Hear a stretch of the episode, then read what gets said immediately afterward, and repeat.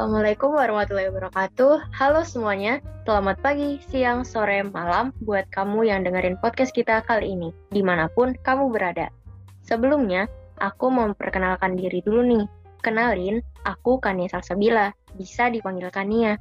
Angkatan 58 Departemen Biokimia Fakultas Matematika dan Ilmu Pengetahuan Alam IPB University. Sekarang, aku mahasiswa DPKU kelas ST26 Oke, nggak usah terlalu lama, aku mau ngasih tahu sesuatu nih. Podcast pertama kita kali ini akan membahas sambil diskusi kecil tentang apa sih dan kenapa series podcast ini bernama Povolar, Podcast Revolusi Belajar. Tentunya aku nggak sendirian, aku ditemanin sama salah satu pencetus adanya podcast ini. Wah, siapa ya kira-kira? Ia adalah Muhammad Arya Ilham Hajiri, Angkatan 58 Departemen Ilmu Ekonomi Fakultas Ekonomi dan Manajemen IPB University. Mahasiswa DPKU kelas SS9. Halo Kak, biasa dipanggil apa nih? Sebelumnya bisa dong memperkenalkan diri kembali. Halo Kania. Oke, uh, kenalin nama aku Muhammad Arya Hamajiri, mahasiswa DPKU kelas SS09, angkatan 58 Mahardika Cakrabinaya, Departemen Ilmu Ekonomi, Fakultas Ekonomi dan Manajemen IPB University. Wah, salam kenal ya kak. Um, teman-teman, uh, karya ini kebetulan satu angkatan sama aku loh. Ngomong-ngomong, sekarang lagi punya kesibukan apa nih kak? Kalau aku kesibukannya mungkin dari mengikuti kegiatan di IPB seperti korpus di IPB yaitu Korpus Institut di mana aku mengambil bagian profesi sebagai fotografer yang itu kegiatannya berjalan setiap minggu gitu ya. Terus kemudian aku juga mengikuti komunitas lain di luar kampus dan tentunya tugas-tugas yang numpuk ini mungkin harus segera dikerjakan mungkin ya. Wah, banyak tugas ya, Kak. Kita semua sama juga sih sebenarnya. Sebagai pelajar apalagi kan banyak juga nih kegiatan Kak Arya. Oh, tapi teman-teman jangan tegang-tegang ya sama tugas-tugas kalian nanti malah pusing. Jadi always enjoy aja. Oke, uh, dilanjut. Aku pengen kepo-kepo lebih dalam nih berhubungan dengan nama podcast kita. Podcast Revolusi Belajar. Sebenarnya apa sih revolusi belajar itu? Nah, uh, jadi revolusi belajar.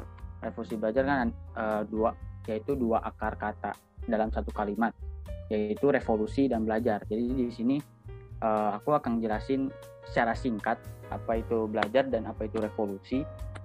Jadi belajar itu adalah uh, kita proses kita menginputkan sesuatu, kemudian kita mengembangkannya dan kemudian mengeluarkan suatu output. Nah, contoh misalkan uh, ketika kita membaca buku, apa yang kita input, apa yang kita kembangkan dan apa yang kita apa yang kita keluarkan sebagai output.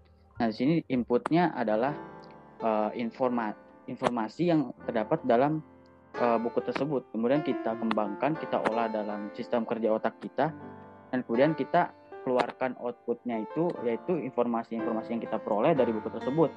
Informasi secara tersirat maupun yang tersurat gitu ya. Atau enggak, contohnya misalnya ketika kita bermain game kan rata-rata kalau game itu kan rata-rata uh, bahasa dalam bahasa Inggris ya. Subtitlenya bahasa Inggris atau enggak dubnya bahasa Inggris. Jadi di sini inputnya adalah ilmu ilmu dalam bahasa Inggris tersebut kemudian kita kembangkan dan kemudian kita mengeluarkan outputnya yaitu ya kita habis uh, lebih memahami bahasa Inggris tersebut gitu. Terus kita juga memiliki wawasan-wawasan lebih luas terhadap vocab-vocab dalam bahasa Inggris Sedangkan dari revolusi itu sendiri adalah per, uh, proses perubahan yang terjadi uh, secara cepat. Jadi ya, bisa disimpulkan bahwa kalau revolusi belajar itu sendiri adalah perubahan da, uh, perubahan dalam proses belajar di mana kita itu belajar bukan hanya uh, untuk uh, mendapatkan nilai-nilai akademik dalam sekolah saja, tapi belajar itu bisa di mana aja seperti uh, Ki Hajar Dewantara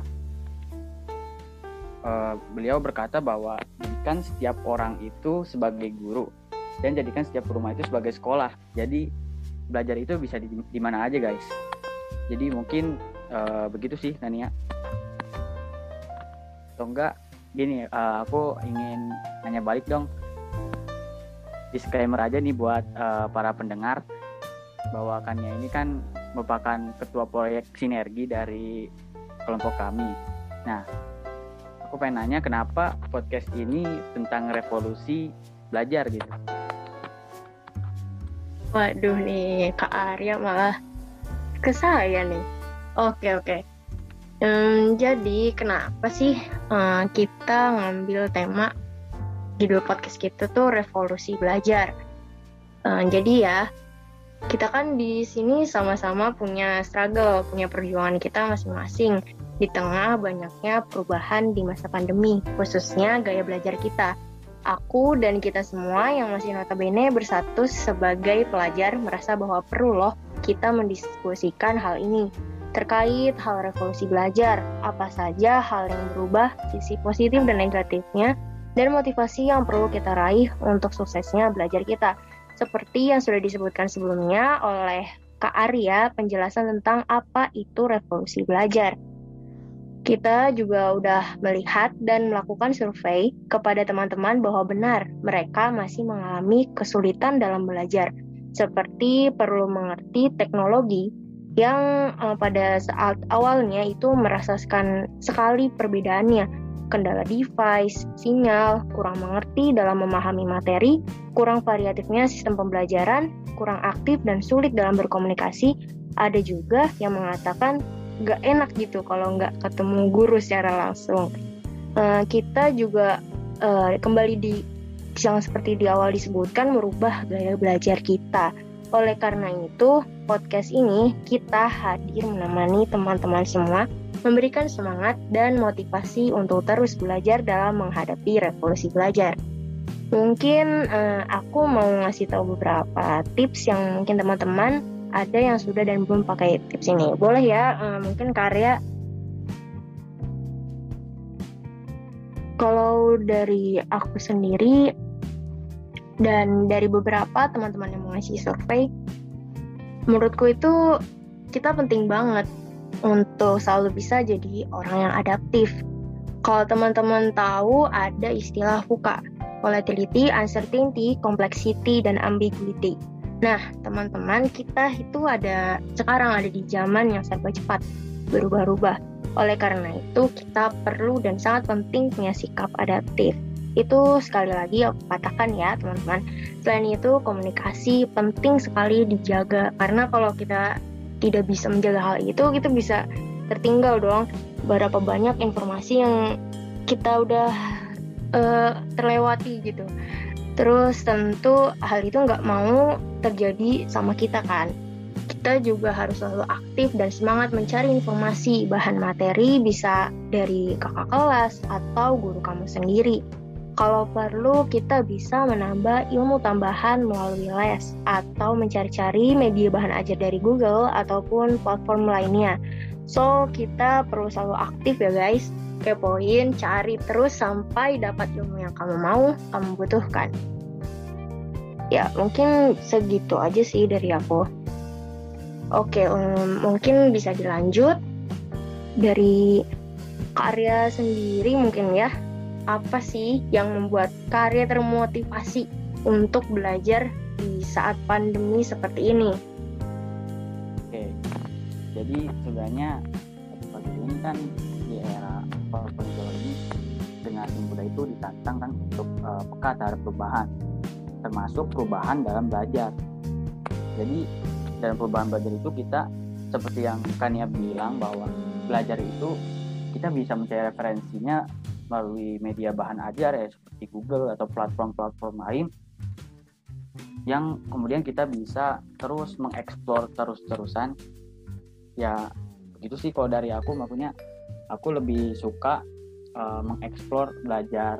Belajar itu maksudnya uh, biar wawasan kita itu lebih luas gitu ketika kita uh, mencari mencari referensi dari yang lainnya gitu. Kalau menurut aku sih kalau aku gitu motivasinya kalau kamu ini apa nih motivasi untuk belajarnya kan ya?